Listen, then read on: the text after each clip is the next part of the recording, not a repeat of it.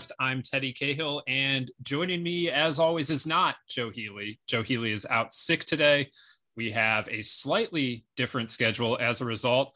I will be joined instead by Geoff Pontes, pinch hitting for, for Joe here on the podcast, and then uh, going to talk with Bradley Smart about the start of ACC play here in the second half of the podcast.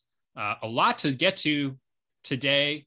Uh, we've got preview of weekend four of college baseball, which is highlighted by the start of ACC play, the start of Pac 12 play, some other intriguing series, and we got some news items to get to. So, a lot, a busy day here on the Baseball America College podcast. And Geoff, I'm uh, I'm happy you're here for it.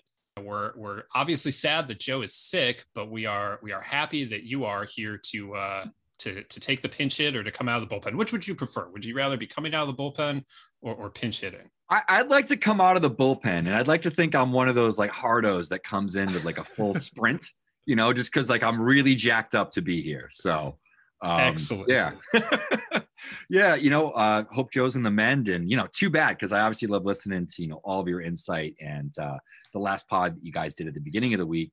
Um, you know, with Joe obviously coming from from Shriners um, a lot of good insight there, and um, a lot of just you know good talk about the specifics of each game and the situations and stuff like that. And I I always really enjoy that insight that you guys provide each week. Well, we really appreciate it. And Geoff, uh, just to you haven't been with Baseball America that long. This is your BA College podcast debut. So, uh, if folks want to follow you, that's uh, Geoff Pontes BA, Geoff with the G and you you host your own podcast in the the BA family of of podcasts. And so why don't you tell people a little bit about that podcast and and where how you come at college baseball and and, and how how you came to be uh, you know involved in the in the college game.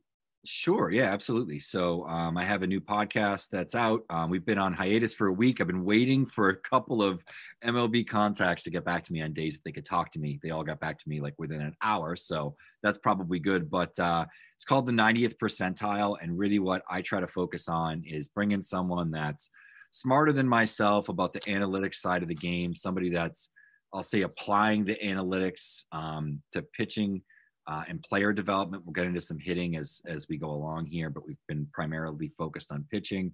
We've had folks like Tom House on, uh, Chris Langin, who's one of the, the, the training coordinators at Driveline. Um, we had on a former and now uh, a professional uh, pitching coach, but he was a, the former college pitching coach at uh, Elon for George Kirby. That's Sean McGrath, who's now with Seattle.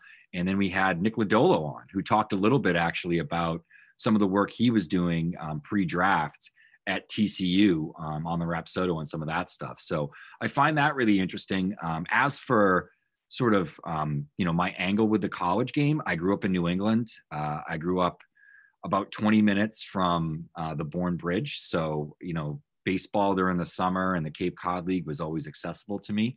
A lot of my my friends from high school and kids that I played with growing up uh, played in the Cape Cod League, so I was obviously really familiar and just love it. And so um, a lot of my passion for baseball comes from um, being introduced to it at a very early age in the Cape Cod League, following the college game, you know, understanding the importance of it. And uh, I spent all summer working uh, for Perfect Game and uh, college ball and covering the Cape Cod League for Perfect Games. So I saw about 30, 30 to 35 plus games uh, this summer. And, you know, obviously familiar with a lot of these players, guys that – you know have become bigger transfers and etc especially this summer where there was so much activity in the portal. Um, so i'd say that you know my my my job is really to focus on the professional side of things the minor leagues this year. Um, but my passion you know uh, deep down is, is really college baseball and there's just so much to cover on, on a week to week basis and so many games to watch. So um, it's a beautiful thing.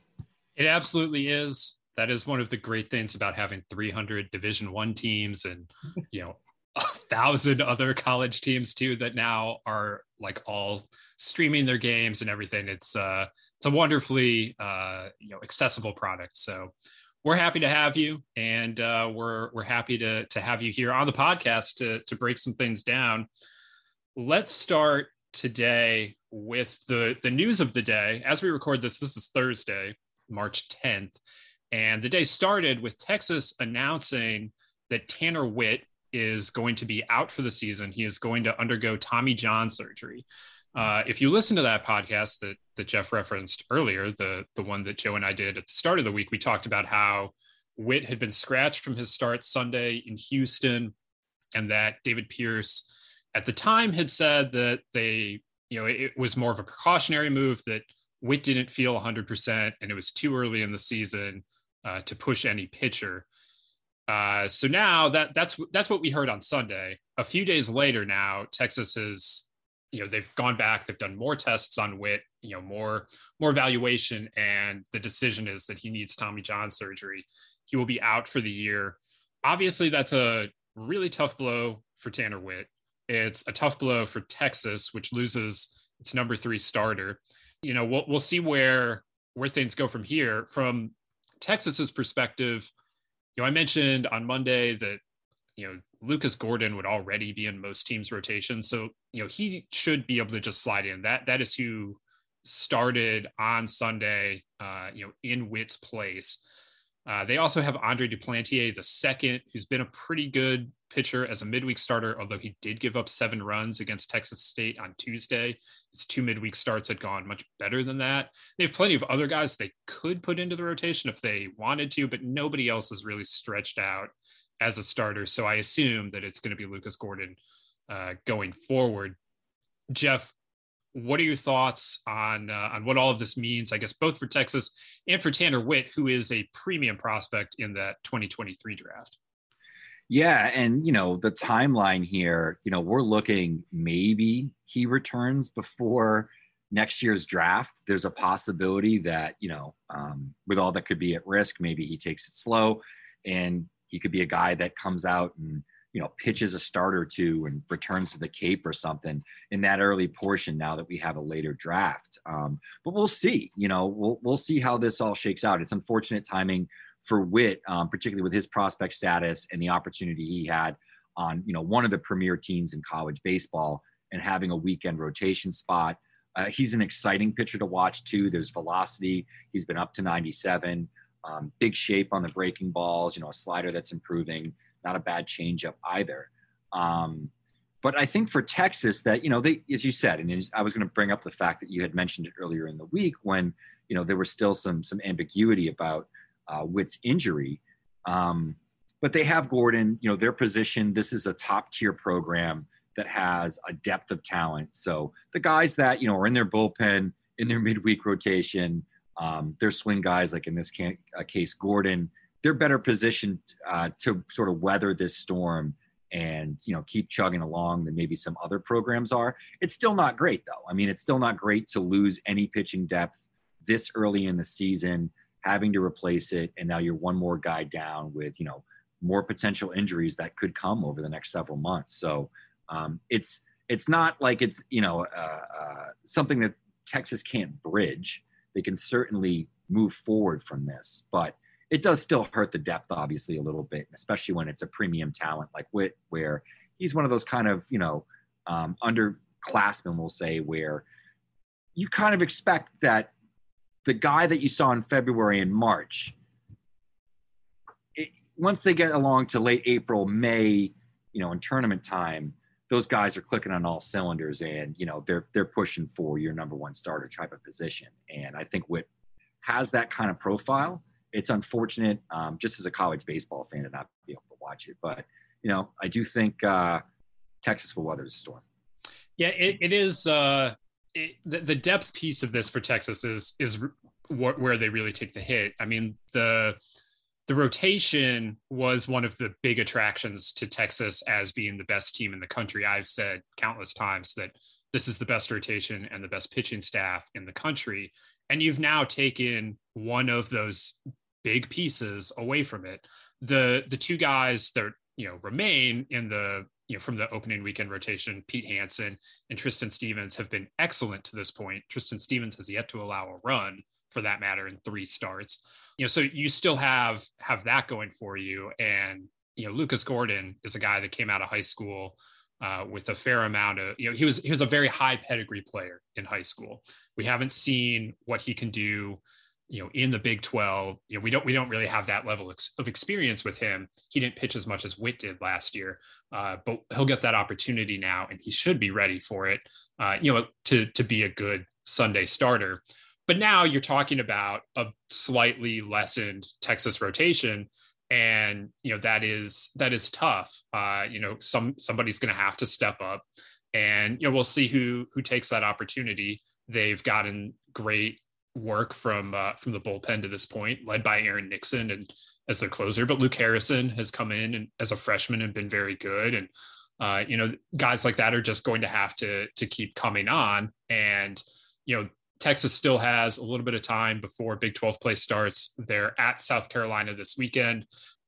That's a diminished South Carolina by their own injuries right now. They're they're without Julian Bosnic and, and a couple other arms uh, and we just saw them get swept by Clemson. So it's not it's not an easy weekend by any means, but this is also not like peak South Carolina that Texas has to go in and deal with this weekend. So I, will be interested to see how they go about not so much setting up the rotation, but setting up the bullpen now uh, as they now have time to you know last Sunday was a thing that they found out like the day before that they might not have Witt and now they'll have had time to to prepare for it. So I, am curious this weekend to see how they go about with that that time to prepare. Yeah, and it's it's definitely a test too. I mean, you know, South Carolina, you know, they get swept by Clemson. They got a tremendous start from from Will Sanders on Friday night, and you know, I think when you have that kind of talent and you know the ability to hit for power like they do in that lineup, they can sneak up on you, um, you know, and maybe take a couple of games. So it's you know it's it's important for for Texas to keep it rolling here, keep the momentum going, and uh, not sleep on a South Carolina team that might have been swept by a very good Clemson team, but you know certainly is dangerous in their own right and, mighty talented. One last note on Witt. It's going to be very interesting to see what the plan is for him from here. And it's obviously way too early to know that. Like the, the, they just decided to have surgery, but he's having the surgery now in mid March.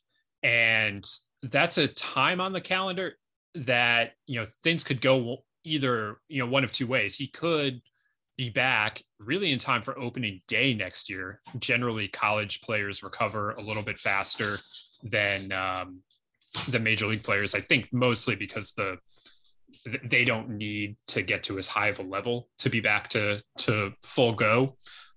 So he could be back opening day ish next season, or he could take a little bit longer in rehab. He could be missing well into next season and, or, or maybe the entirety of the season. You know, we'll just have to to wait and see. But uh, it, it, it is interesting the the timing of this. It, it's not a case where he's just automatically lost next season, but we also do have to understand that anytime you go under the knife, um, you know, you can't just look at it and say, well, most people are back within 10 to 12 months or whatever sure. it is, you know, so we'll, we'll see where, where that one goes.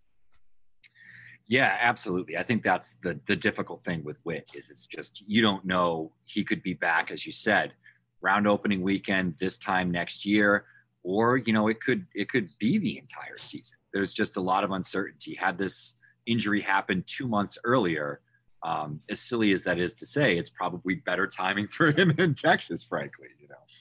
Yeah, yeah, absolutely. These uh, these things don't happen on anyone's schedule though, and they are happening far too often these days. Uh, but we'll uh, we will keep tracking Tanner Witt as uh, as that develops. But it is a it is a tough blow for Texas here uh, here today.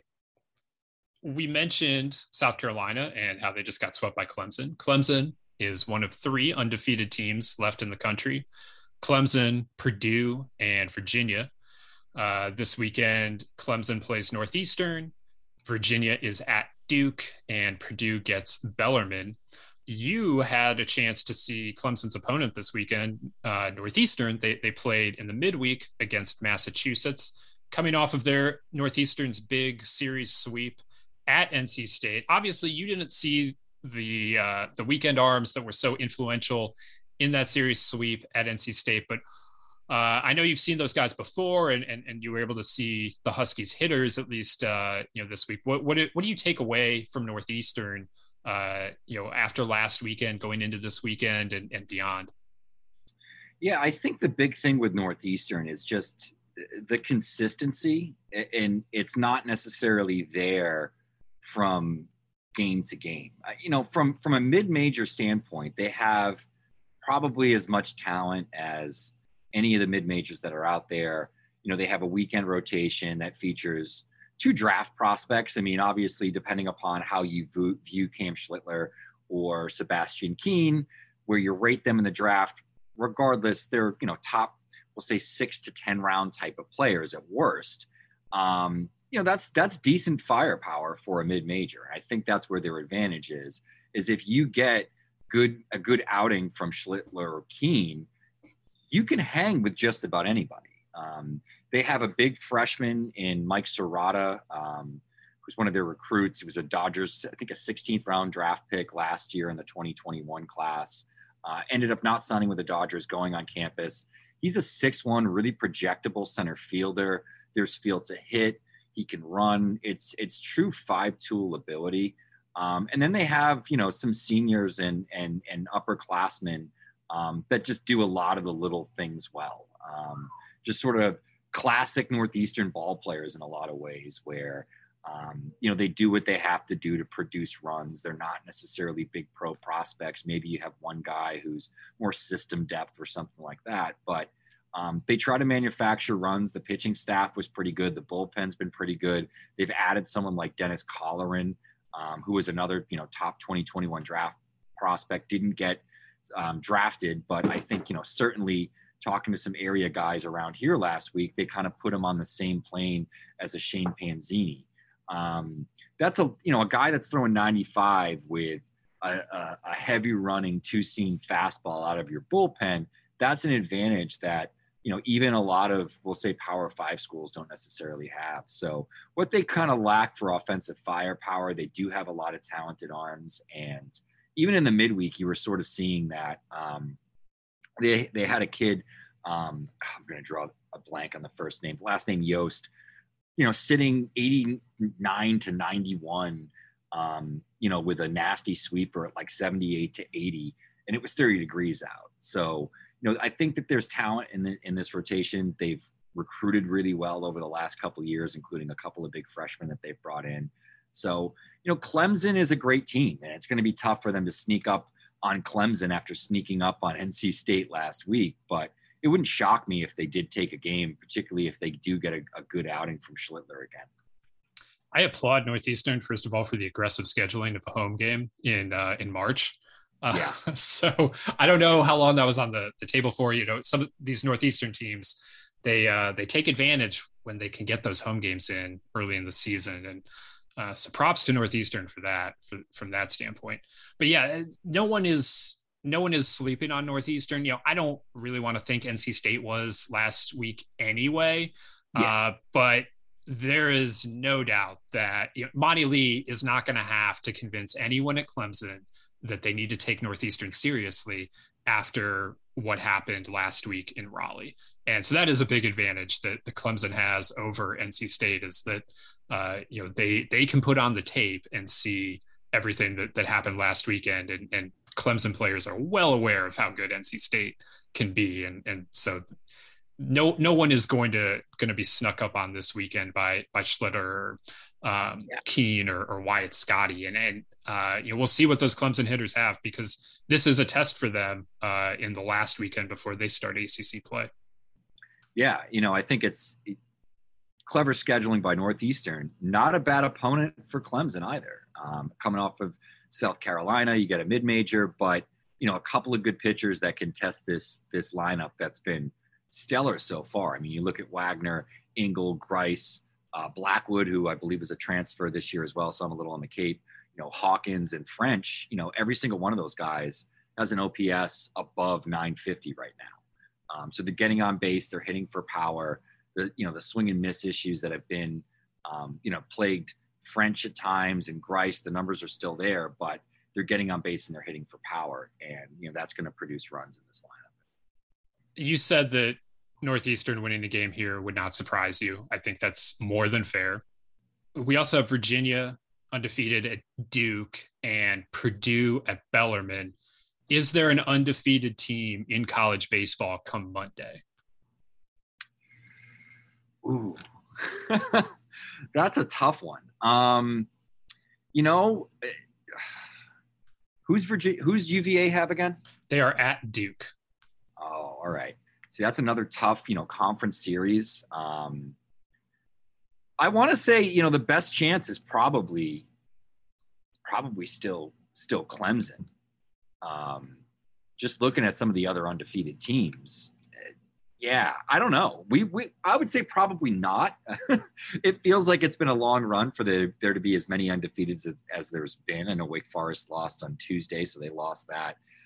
Yeah, we lost Wake Forest and Tennessee Tech in midweek yeah. action. Wake Forest was at Coastal on Tuesday and lost, and Tennessee Tech uh, was up at Auburn last night, and then Auburn came back for I think it was a four to three win. I guess that was a neutral site game. They weren't at Auburn; they were at Huntsville. Uh, but yeah, we are now down to three from five, just just from the start of the week. Yeah, and you know, Oregon State has obviously been you know absolutely rolling, but um, you know, they're they're facing a, a stiffer competition this week as well, and you know they lost Will Frisch. We'll talk a little about that later, but um, so you know, there's some there's some questions there too as to how they hang in there. Um, you know, conference play begins and they're at Washington State, so another team that could potentially take some losses. Yeah, it's uh, I, we we are right at the the edge here. I think of of where the undefeateds come to end, and um, you know, Purdue is the worst of these teams, but they might be the last undefeated. They have obviously the easiest path to it in Bellarmine which I don't want to just completely discount, but uh, you know, they're, they're definitely not, you know, it's not a conference series, you know, or, or a, a team in Northeastern that made, um, made regionals last year. So it's, uh, it's a little bit of a different story for Purdue. And I still am not really clear on how good Purdue is or isn't. The, the thing I can say for Purdue is that, uh, well, I guess I can say two things. One, they've played it entirely on the road to this point or away from home. They actually haven't played many true road games. A lot of these have been neutrals, uh, but mm-hmm. they've yet to play in West Lafayette. That changes this weekend. And two, they really turned over the roster uh, from last year. They brought in a ton of transfers, both from junior college uh, and and from the portal. Uh, and a lot of those players are, are, playing playing well. They're playing an aggressive style of offense, as Greg Goff teams will do. They're intriguing at this point we'll see what happens once Big Ten play starts. But if uh, if there is an undefeated team uh, come Monday morning, I, I, think we're looking at at the Boilermakers. Uh, really, just thanks to the schedule, but we'll yeah. uh, we'll have to see how this weekend plays out. Yeah, that tracks, and they're just one of those teams that, like you like you said, there's there's an element of mystery as to like how good are they actually. But um, you know, Notre Dame, I think, snuck up on some people last year, so maybe Purdue is that mid that Midwestern team that does so this year. It can happen. It can happen. All right, so let's uh let, us head out west. You mentioned Oregon State, uh, which which heads to uh, to Washington State this weekend. The Pac-12 opens opens conference play. We've we're getting Pac-12 conference play a week earlier this year as a result of the creation of the Pac-12 tournament. That's uh, it's knocked a week off of their regular season and forced them into uh, into an early opening, which is fine by me. Um, the ACC doesn't have to get all the love this week. I see some really intriguing teams out west. Uh, you know, Stanford off to a, a strong start. Oregon State, uh, you know, off to a strong start. Just that one loss on Sunday to to UC Irvine. Um, you know, Utah is a, is a bit of a surprise. Arizona's playing well. Uh, UCLA, of course, coming off of a great weekend uh, in Houston, and just looking forward to learning a lot more about these teams. Uh, Geoff, as you've looked through the Pac-12, um, you know what what do you like? What do you uh, what are you seeing out west? Yeah, and I think you know there's always a team out west that kind of sneaks up on you every year, and you know overperforms. Um, I felt like last year that was that was Oregon a little bit. Um, this year so far, it's been USC. The opponents haven't been great, and the schedule doesn't get any easier this weekend with UCLA. But kind of interested because they have, you know, an athletic lineup. Um, they run fairly well. Um, they have a, a, decent catcher back there in, in Guillemette, who I, I, know I saw a little bit this year with with Orleans this summer. Kind of interested to see if if USC can get anything going because they typically, you know, haven't been certainly the class of the Pac 12 for a very, very long time.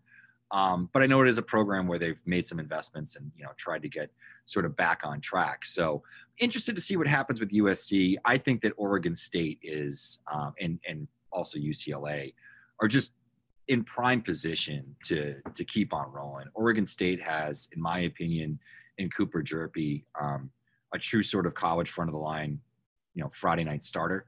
Um, unfortunately, they lost Will Frisch, but it is a fairly talented lineup. I think they have one of the better um, freshmen in the co- country in Travis Bazzana out of Australia.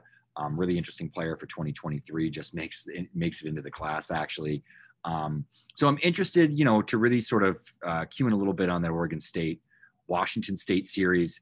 There's also only, I believe, one team, uh, Arizona State, if I'm correct, that has a losing record right now uh, in the Pac-12. Arizona, I believe that's correct. And Arizona yeah. State is the, you know, th- there's an uneven number of teams there. So Arizona State is the one that's not playing conference games this weekend. Yeah, exactly. Um, but and and you know they're another team that's obviously brought in a handful of transfers. Arizona, speaking of transfers, lost a few, but seems to not have, have missed a beat whatsoever. Um, you know they're playing well. Stanford, every single year, year in and year out, is is consistent. Um, you know, they they always have a couple of arms that maybe are underrated from a pro perspective, but know how to get outs and especially play that sort of West Coast style of game um, where it's typically lower scoring and you know runs are more manufactured. It's not slug ball like it is in the SEC. Um, but Stanford has you know a powerful lineup. Um, you know they have a trio of hitters there: Brock Jones, um, Tommy Troy, who I thought was tremendous for me this summer down the Cape, uh, and got a good good lineup. They're deep in terms of their pitching. Um, and Cal is another one that interests me too. Um, the record isn't great.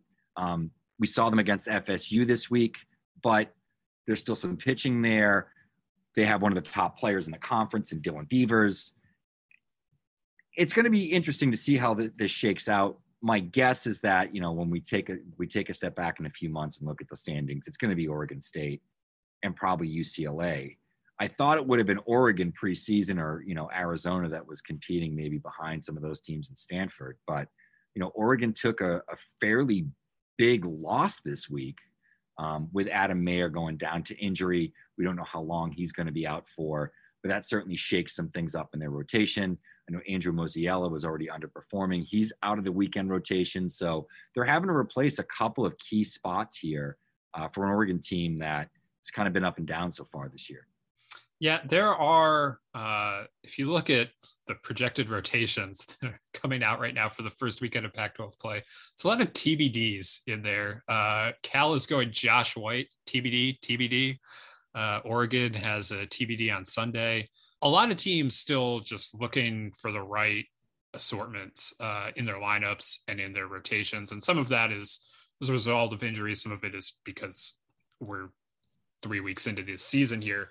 I to, that UCLA USC series this weekend is fascinating to me. USC is nine and two. Uh, they're on a seven game winning streak right now. They've not played, as Geoff said, much of a schedule to this point. Uh, we're going to find out how real that nine and two is this this weekend in a hurry, uh, because going to Jackie Robinson Stadium is uh, is going to be a tough one for them. Uh, but you know they'll be up for it. You know they'll be up for the rivalry. And uh, yeah, I'm, I'm, just looking forward to learning more about USC. Jaden Agassi, um, whose uh, parents are both famous tennis players, you know, is uh, has has pitched really well there and uh, you know we'll see we'll see how he does against a, a, a tricky UCLA offense. Outside of the Pac-12, sticking with it out west, Gonzaga is headed to Long Beach State this weekend. Uh, this is a new series. It was not on the schedule before, like I think it was Tuesday. They added this thing. Uh, Long Beach State was supposed to go to uh, to Nebraska. There's bad weather in the middle part of the country. Everyone is changing up what their their plans were, and uh, as a result, Nebraska canceled that series. Long Beach State was able to pivot and bring in Gonzaga, which was supposed to play Missouri uh, at Missouri over the weekend. So it all works out um, pretty well for, for everyone involved ultimately. Uh, Geoff, what I want to do here is talk about the Zags pitching more than anything else. Um, this is a team that won the West Coast Conference last year, was in the mix to host last year. Uh, came into this year again as the WCC favorite. they had Gabriel Hughes. That was kind of the name that I think everyone knew because he pitched for Team USA over the summer, and he's been very good. I, I no way I want to downplay what Gabriel Hughes has done as their Friday starter, but then you throw in William Kempner, uh, who's throwing really hard from a really low arm slot, and Trystan Vrieling lit up Oklahoma State on Monday, and you have what looks like a pretty intriguing rotation.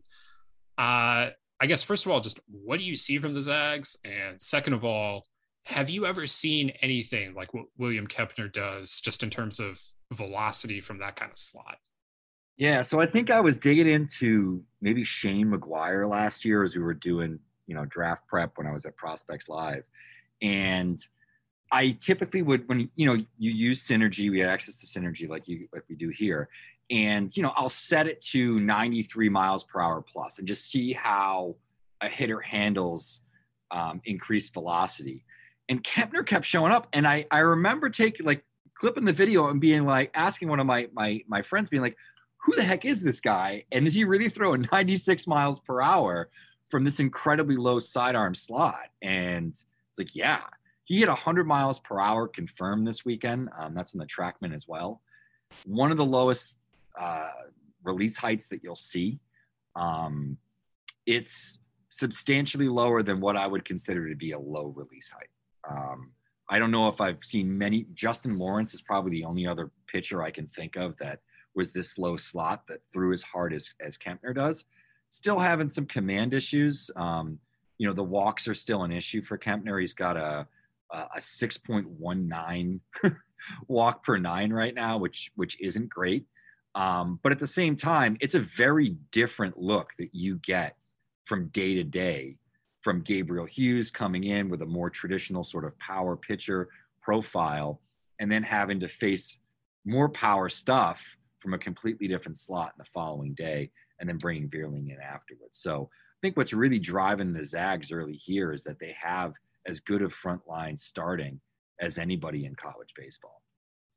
It's uh it's it's really impressive. Like this team was really good last year and you know they they they've turned over a lot of a, a lot of things that that they did you know that those players are just gone um you know gabriel hughes stepped into friday nights and is doing a great job at it you know, he's been more of a two-way player in the past, but he's uh, he's he's been incredibly steady there on Friday nights. This is a team that only has two losses on the season, and they both come against Oregon State. And you know, we if you've listened to this podcast at all, you know, today or or any time in the past, like year, you know how good Oregon State is this year. And you know that's all that Gonzaga has in, in the L column is is two opening weekend losses uh, in Surprise and I it, it's just been very impressive to see uh, the way that the Gonzaga has built this thing, and you know we'll we'll see if you know some of this can continue. If Kempner's control either improves or if it catches up to him, these issues that he's had. Uh, but for right now, they're a lot of fun. I hate that this series, uh, to the best of my knowledge, is not on TV this weekend because it's a late edition. It doesn't look like Beach is going to stream it, which is like the worst thing. And I I, I hate even talking about series that people can't watch, but like this one should just be a lot of fun. Yeah, it was like that uh the Cal Florida State series where they played the Friday night game and I think maybe the Sunday, but skipped the Hubbard start. And I was like, I wanted to see Hubbard against a really good lineup. Come on. um, it was kind of the same feeling. So yeah, and and you know, it'd be great if that wasn't the case, considering these are two premier West Coast teams facing off this weekend. Um, you know that have already had some signature wins early in 2022 as well. I, imagine there's going to be a lot of heat for this Hughes Luis Ramirez start on Friday. Luis Ramirez, uh, you know, of course, pitched has pitched really well all season, and most people got to got a taste of that on opening day when he went toe to toe with Landon Sims. Geoff, have you been able to to look at anything that he's done this year versus what he was doing on the Cape? Because it just feels like on the Cape he was a little more I don't know. It, it, just feels like there's a little more oomph to what he's doing right now than what what he did this summer. Yeah, with with Luis Ramirez, it's funny. I so I had um made it a point of emphasis to see like as many draft guys, um, before the draft in, in in June when I was in when I was in Chatham for a week and tried to you know also hone in on the Team USA guys. So I had a perfect opportunity when Yarmouth Dennis, which was Ramirez's team, was facing off in Orleans. Jonathan Cannon was on the hill. Brooks Lee was in the lineup, et cetera, et cetera. Peyton Graham was still on that team. So got a lot of good looks. And Luis Ramirez was on the other side, and he significantly outpitched Cannon. And I don't think a lot of us were familiar. Um, you know, the breaking ball shape has seemed to take a significant jump from what I had seen last June. That sinking fastball worked just as well. The changeup that you see parachute off with that nasty late arm side run, that pitch was still working the same way that it was. It's been the breaking ball development from Ramirez that's really stood out to me. And, you know, he's getting results against those pitches, um, you know, for that reason. And it's been primarily, you know, the curveball. It has some sort of slider qualities to it, but it plays well off of um, his changeup that has a, a, fair amount of sort of natural parachuting action and, and, and drop. He gets the same sort of drop off of the curveball, and it's coming in at 83 miles per hour on average. Uh, uh, excuse me, 81 miles per hour on average. So you know he's getting decent velocity on the movement. He's mixing it in with a sinker uh, and a changeup, and I think he can give you know both handedness batters really different looks, and that's what it's allowing him to navigate some tough lineups and and really be successful early on here. Yeah, he's uh, he's definitely been a guy that has made people take note early in the season.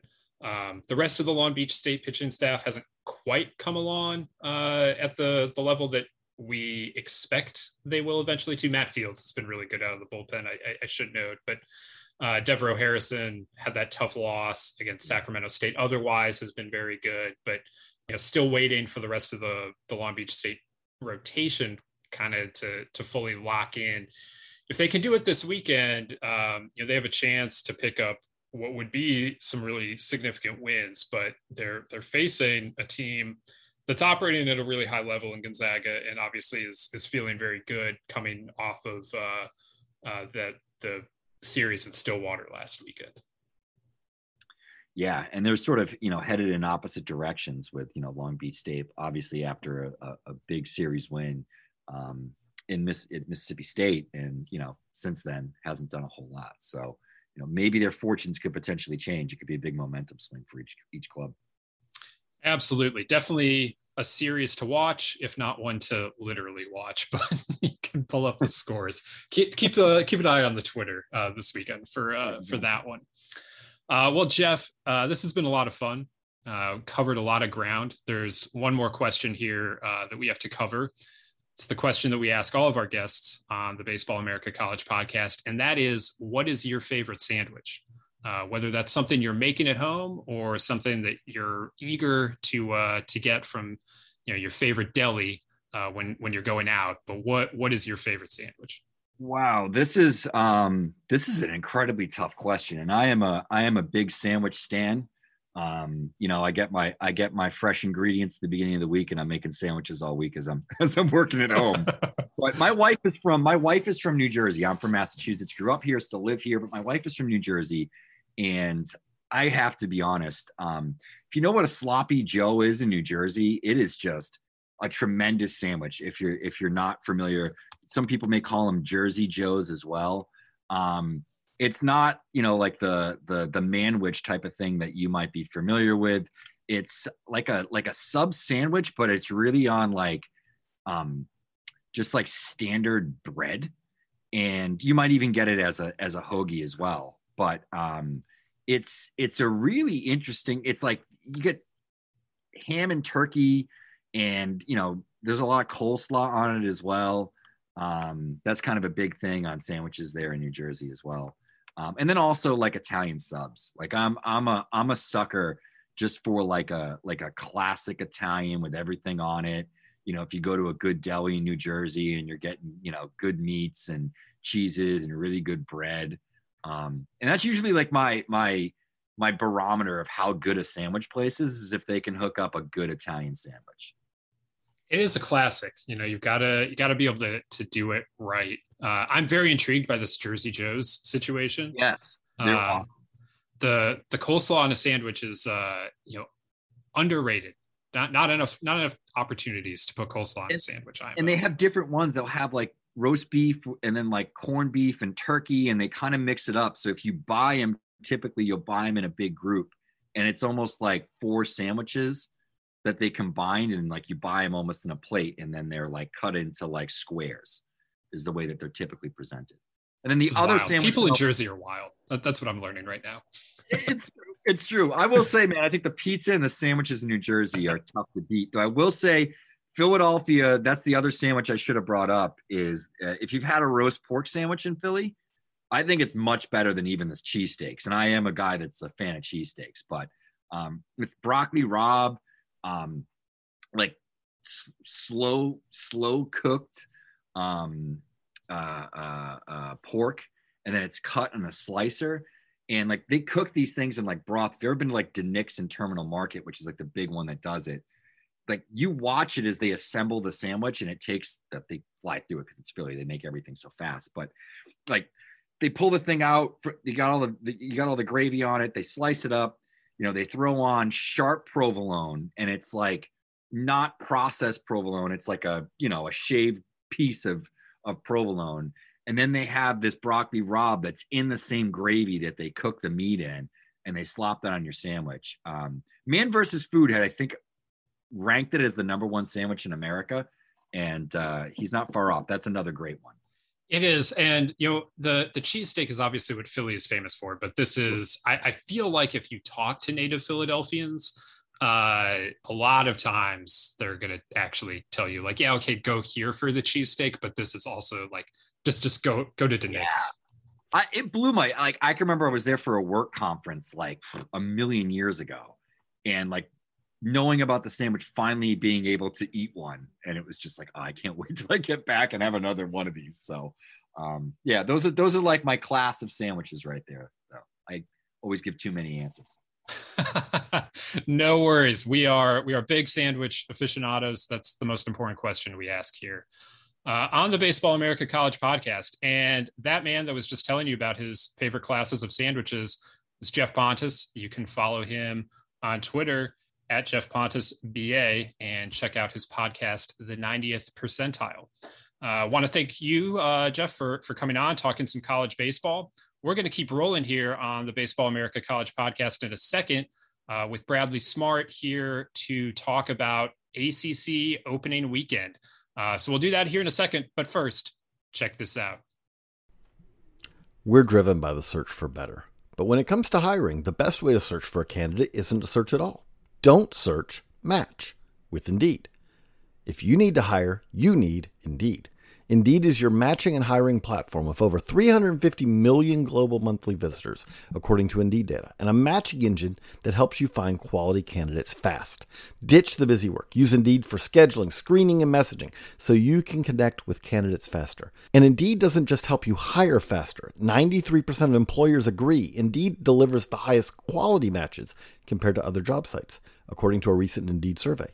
What I love about using Indeed is how it does a lot of that organizational work for me.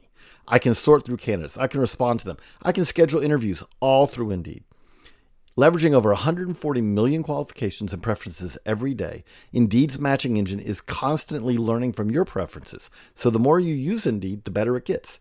Join more than 3.5 million businesses, including Baseball America, that use Indeed to hire great talent fast. And listeners of the show will get a $75 sponsored job credit to get your jobs more visibility at Indeed.com slash Baseball America. Just go to Indeed.com slash Baseball America right now and support our show by saying that you heard about Indeed on this podcast. That's Indeed.com slash Baseball America. Terms and conditions apply. Need to hire? You need Indeed. All right, today on the Baseball America College podcast, like I mentioned earlier, we are going to break down ACC play with A- ACC start. The ACC starts conference play this weekend, and with that happening, we uh, we want to get into it here on the podcast. So today, joining me is going to be Bradley Smart, who wrote the ACC preview for us uh, coming into the season, and he wrote several other previews for us. We were very appreciative of getting him in on uh, on the preview action. So now, Bradley, we're welcoming you into the Baseball America College podcast for the first time. Uh, very excited that that you're here today. Very excited about this ACC slate, both this weekend and for the season. Uh, so I'm I'm happy that that we can uh, break that all down here. Yeah, thanks. Thanks for having me, Teddy. Uh, I guess like let's start with uh, a little bit about who you are beyond the fact that you wrote the ACC preview for us this year. Like, why did I ask you to do that? Um, so, where can folks find you, and and just generally, what what what you run a Boston College themed newsletter, like a BC Birdball themed newsletter. Uh, so, tell me a little bit about uh, the genesis of that, and uh, you know, I, I guess yeah, just how you got into that. Yeah, yeah. You know, I've I've always been uh, a big college baseball fan um, and follower, going back to you know I, I covered um, summer collegiate baseball, which was really you know the first exposure to to collegiate baseball. Um, you know, you get guys from all over the country coming in, and then you know I ended up at BC. Uh, started started covering the the baseball team there for the Heights, uh, the school's paper, and then you know sort of spun off um, after leaving uh, with with my own thing, which is which is Bird's Eye View. Uh, and yeah, so so I'm covering Boston College, but you know I I really am plugged into the ACC as a whole, uh, sort of running some some weekly stories on that. And uh, you can find me on Twitter at at Bradley Smart 15, and then Bird's Eye View. And in addition to writing about BC and plenty of, of chatter about their games over on Twitter, Bradley does a weekly look at the ACC. So we're kind of going to bring that to, uh, to the podcast today. And Bradley, the ACC is uh, an intriguing conference this year. Um, I, it's always an intriguing conference, but but this year, I think as we get into conference play, I find it to be particularly interesting. We have two undefeated teams still, Clemson and Virginia, both sitting at 12 and 0 now. Wake Forest, Notre Dame, and Virginia Tech all only have one loss. Uh, BC is the one team that really has uh, struggled out of the gate. They're five and six, and I mean, I can't say I'm surprised by that, uh, but I am a little surprised that BC is the only team sitting around like that right now. Uh, so yeah, a lot of these teams are off to good starts. A lot of these teams uh, we expect to to continue to to play well at a high level. This is a conference that annually is looking at like nine or 10 bids into the tournament. But has anything stood out to you early in the season? What, what kind of early season surprises has the ACC dealt to you here in the first three weeks? Yeah, yeah. I mean, the the ACC, like you said, is is always really interesting um, and you know exciting. There's uh, seven ranked teams right now, uh, and not in that in those seven. You know, there's Wake Forest, there's Miami. Um, I think what what might stand out the most is you know there's a lot of parts of different teams that you know we weren't super sure about going into the year. Uh, you get a team like Virginia Tech, um, who you know they've uh, they're ten and one on the year. They sort of really cruised through some some lower quality opponents, but then you know took two out of three from from Wright State. And I think there's I think there's a lot of depth in the conference, uh, as there always is. And I think these conference uh, series starting up is really it's really going to be interesting because you know a team like Virginia Tech or you know a team like Wake Forest or even go farther down like Duke uh, could really just suddenly start to make some noise. I think it's there's a lot of a lot of talent in this conference. For me, one of the standout things, and we talked about this uh, on the the Monday edition of the podcast, is Clemson being undefeated. I, I didn't, I, I was, I wasn't sure what to make of Clemson coming into this year, and you know they uh, they were coming off of their first losing season in 60 years. And uh, so obviously there's a lot of just uncertainty if if you're a program that has had so much consistent success and then you you fall a little bit flat as they did last year. And it's not like they fell on their face. They were just a couple games under 500 but uh you know nonetheless that hadn't happened again in like 60 years there. So to see them come storming out at the start of the season uh, is significant for them to sweep South Carolina is significant. Now, Clemson is one of the two teams this weekend not starting conference play. They in Louisville uh, do that next week. and I'll be interested to see Clemson this week against Northeastern. Uh, you know, we again we talked about how they uh, they being Northeastern swept NC State last weekend, so it's not like Clemson is getting a, a break this weekend. Uh, that you know they they have an extra week to get ready for conference play, but it's not going to be an easy week. And you know, Louisville is interesting as well, kind of in a similar vein. They aren't undefeated. They weren't quite under 500 last year, but they did miss the tournament, and that's significant for the Cardinals. Um, they're off to a pretty solid start at nine and three. They beat TCU on Tuesday, barely. Uh, they they got out to a huge lead. TCU came back, but Louisville holds them off, and they're nine and three now going into this weekend against Michigan. And let's uh, let's clear Louisville out of the way here since they aren't starting conference play this weekend. Bradley, what what are what are the Cardinals? You know, I I just feel like I still don't know much of anything about what Louisville is to this point. I mean, have you been able to to pick up on anything yet? Yeah, I think I think Louisville's really interesting. Um, they didn't get off to a great start. I mean, they're nine and three now, but you know they dropped two of the first three, and then uh, I think they dropped the game to, to Dartmouth. Um, but you know they've won six straight, and that that win over TCU, like you said, was not easy. I think they gave up like eight unanswered runs or something like that. And I think I think with Louisville, it's interesting because unlike some of the other teams uh, in the conference, you know, they didn't they didn't hit the transfer portal at all. Um, they really it's a lot of guys that have been there and are you know stepping into new roles. And I think, you know, considering Louisville's like pedigree, um, I I could definitely see them starting to sort of gel. Um, they have some good uh, guys on the mound. Uh, Jared Poland's had a good start. Um, and I think they're one of those teams that could really get better as the year goes on. Yeah, it's uh, it, it's intriguing that Louisville didn't hit the portal because they lost some players in the portal. You know, I saw Georgia Tech last weekend playing Georgia, and Tim Borden, the second, looked fantastic for Georgia Tech, and that's a guy who started his career at Louisville and just never quite found it there, and now he's you know starting at at second base for for Georgia Tech and uh, hit his way into the lineup and you know isn't looking like he's coming out anytime soon. And um, you know Louisville's way is to to internally develop. Uh, and I, I, think that Michigan this weekend poses an intriguing test uh, for both teams. I, I, think hopefully we can learn a little bit more about both of these teams here uh, this weekend in Louisville.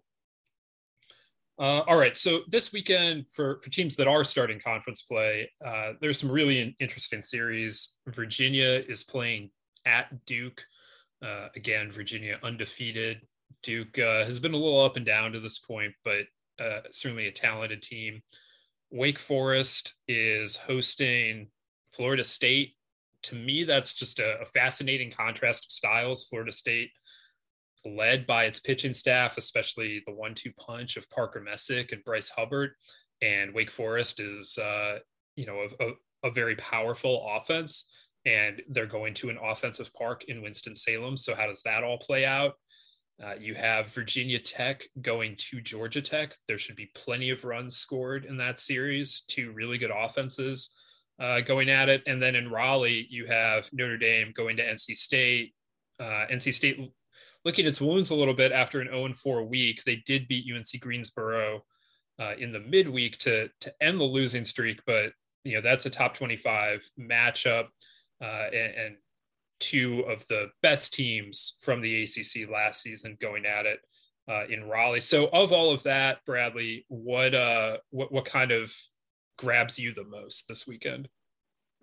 Yeah, you know, it's it's a really good slate. Um, I think, you know, I think the Notre Dame NC State one was one of those that kind of lost a bit of its uh, you know, luster or or whatnot after that that weekend for the Wolfpack where and the the game before too, where it just seemed like they weren't on. Um, so I think the one I'm most looking forward to seeing is Florida State Wake Forest.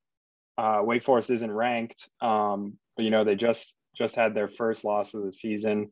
Um, against Coastal Carolina, which you know kind of seemed like their first real test. They've they've been beating up on some some subpar teams, uh, but I think it is. Like I think said, that was their first road game too. Yep, yep, yeah. They've they've had. I think they've. I forget the number that they've won in a row at home. Um, but yeah, you know, I think it is a contrast of styles, and I think, you know, Flor- it it's going to be one of those series where I feel like if it turns into a, a slugfest, um, like say, you know, Florida State starters aren't on or something, I think Wake Forest has a good chance at getting a really big series victory. Um, but you know, this this Florida State staff is is very good. Yeah, I, I, think it's important for Wake Forest to get off to a good start here uh, because you know you don't want they need to disrupt what Florida State is trying to do on the mound. They they need to to get those starters out of the game, get into the bullpen, like really muddy things up there. Wake Forest can pitch. You know, Teddy McGraw uh, is is really good for them. Rhett Lowder is really good for them. Eric Adler is you know one of the best closers in the conference and and beyond.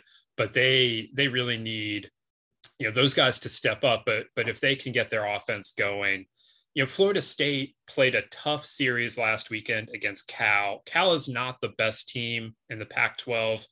Joe and I have had on like argument throughout the offseason about how good Cal really is. And I finally just gave up uh, trying to convince him otherwise a week ago because they lost a series at home to Illinois Chicago.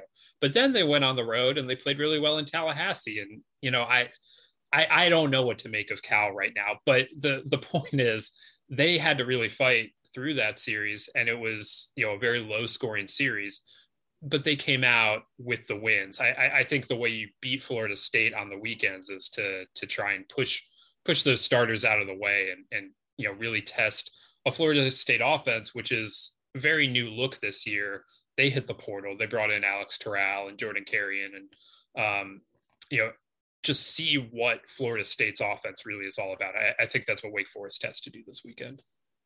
Yeah, yeah, I agree. And and the other arm for Wake Forest, Josh Hartle, is off to just a terrific start this season. Um, and this is, you know, a really big uh, early test for him. Uh, you know, Florida State team started an ACC play. You never really know how that first ACC opener will go. Um, the other sort of interesting element of this is for all the attention that you know Parker Messick and Bryce Hubbard get and rightfully get.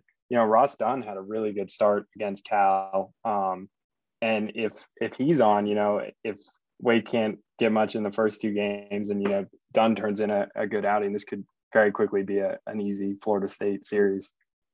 Virginia goes to Duke, I feel like every other year to start ACC play. And obviously, they can't start at Duke every year because they, they go back and forth on, on who has the home game. But I feel like anytime Virginia is at Duke, it's the first weekend of ACC play.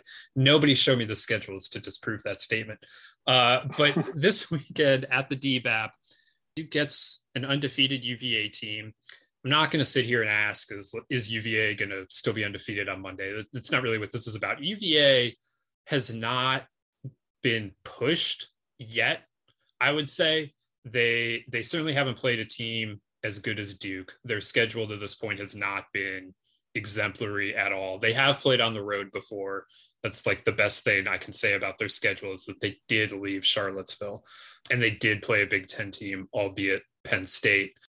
Duke is going to be a different challenge. This is a team that made regionals last year, consistently is a regional caliber team. Uh, they're dealing with some stuff.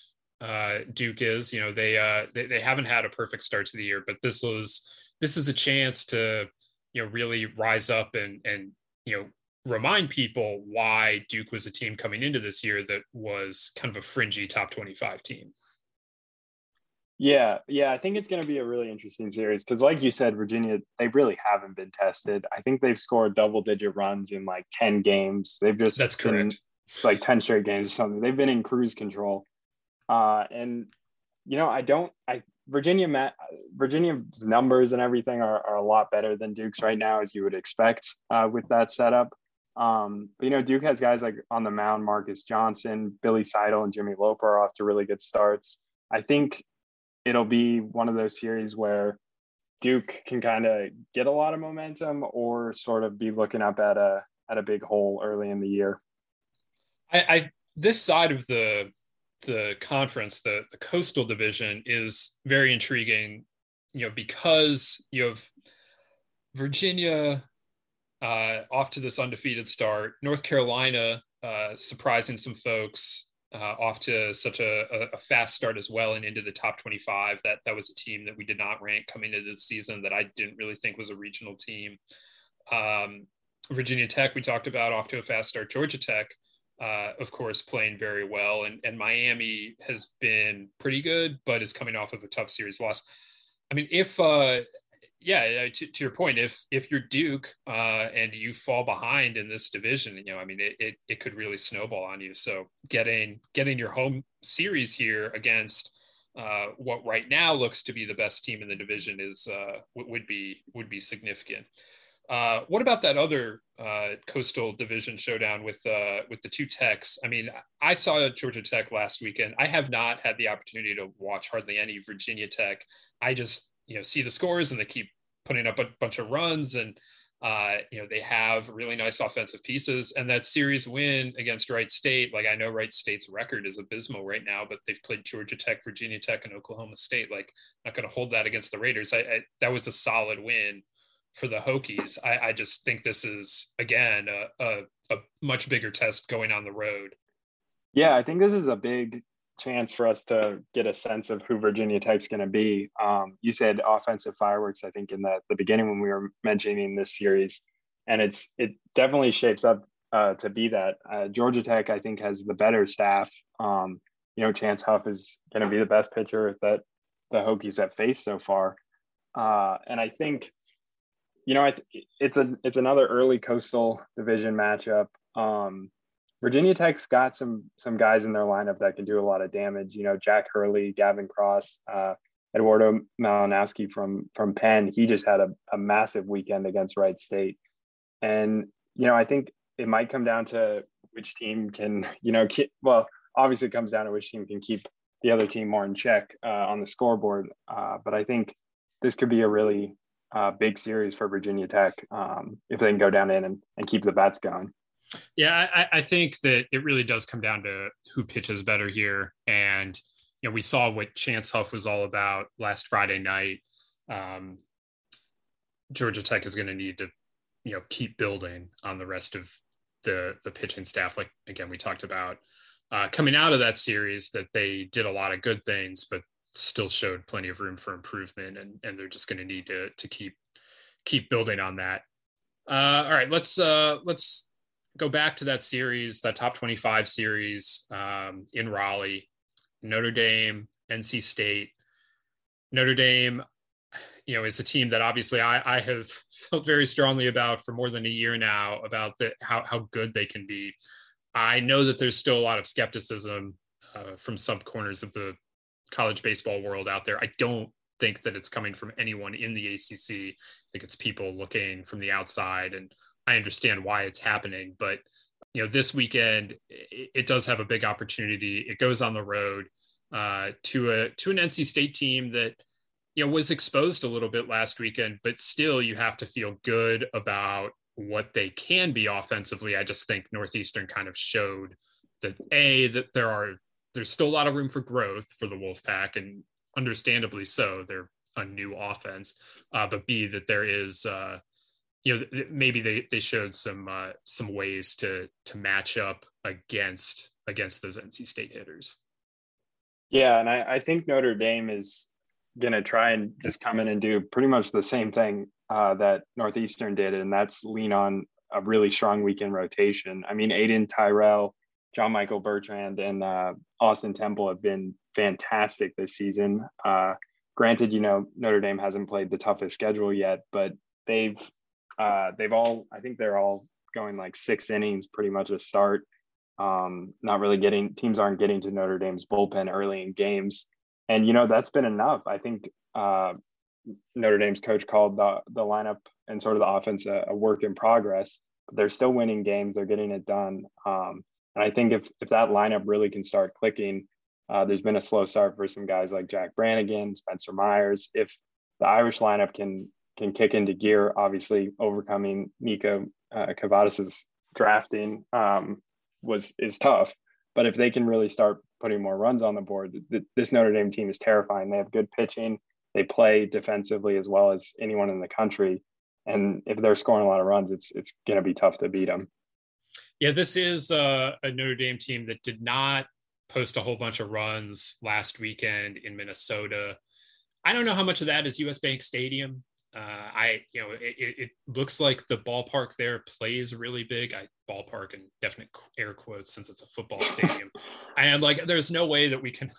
Maybe by now there's been enough data because they play a bunch of D3 games there as well. You know, basically everyone in Minnesota uses that in the early season, no matter no matter whether we're talking about the Gophers or or anyone else. They they all get in there. So maybe if we examined all of that, we would find out whether that's like how much of a pitcher's park that place plays as a as a baseball stadium.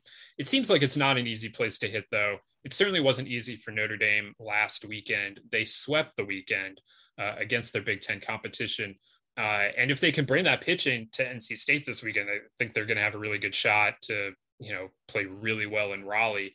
It's a little bit different the way that they're going about it on the mound this year because you're right they they have been getting extended starts from all of their starters. Whereas a year ago, there was uh, John Michael Bertrand going extended, but otherwise it was a little more piggybacking and uh, just uh, more four inning stints at a time. But but they they really seem to have hit on a rotation that um, may very well be. I you know I, I was about to say the best in the conference. Florida State has more stuff, but like what Notre Dame is doing on the mound right now you know, they're it's close to the best in the conference if it's not the best in the conference. Yeah, I mean, anytime you can just trot out three guys that you know will just work multiple in or work long into games, uh, I think they have the three of them.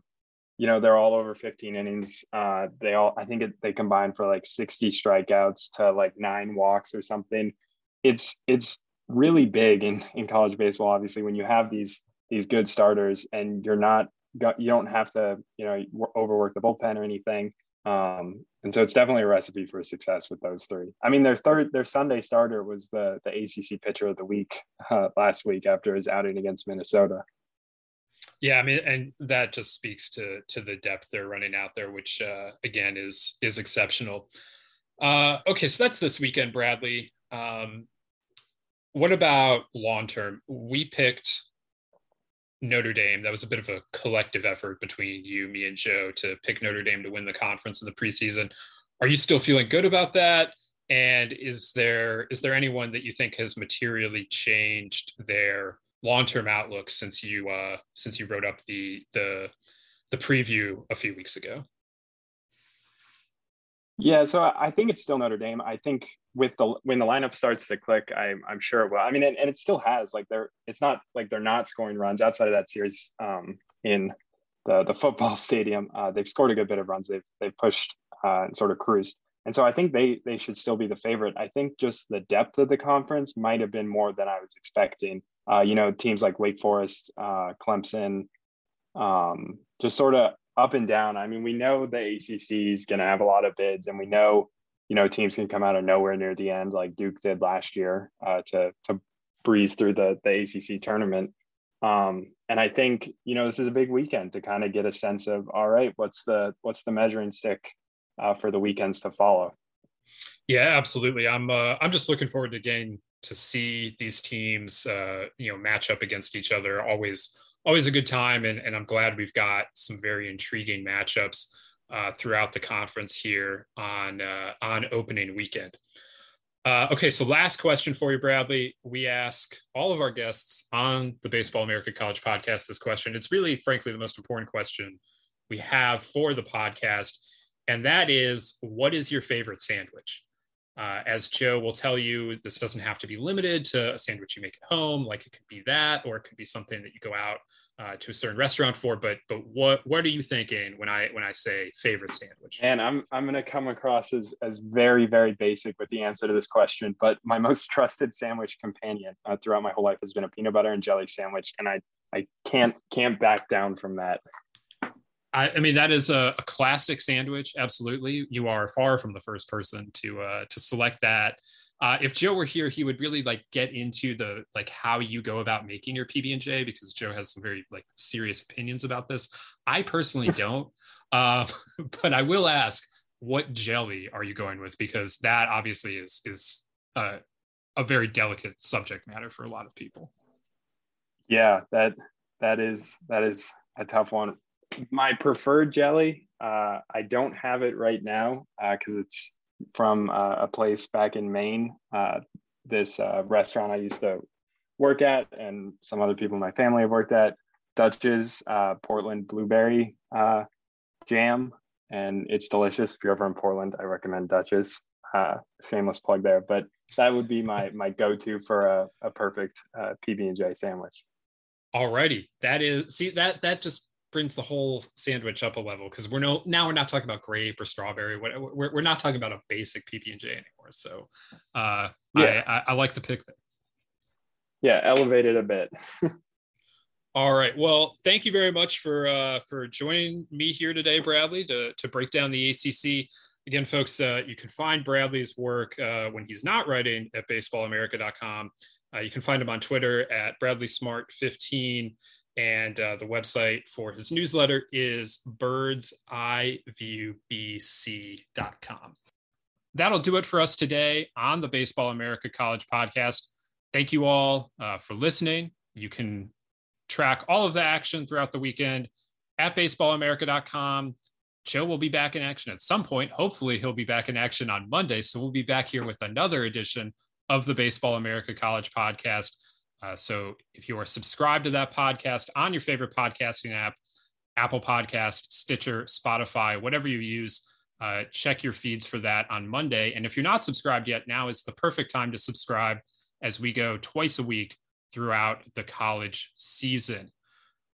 Thank you all for listening. Uh, I would normally say for Joe, but Joe's not here. So for me, for Geoff, for Bradley, thank you all for listening. We'll see you next week.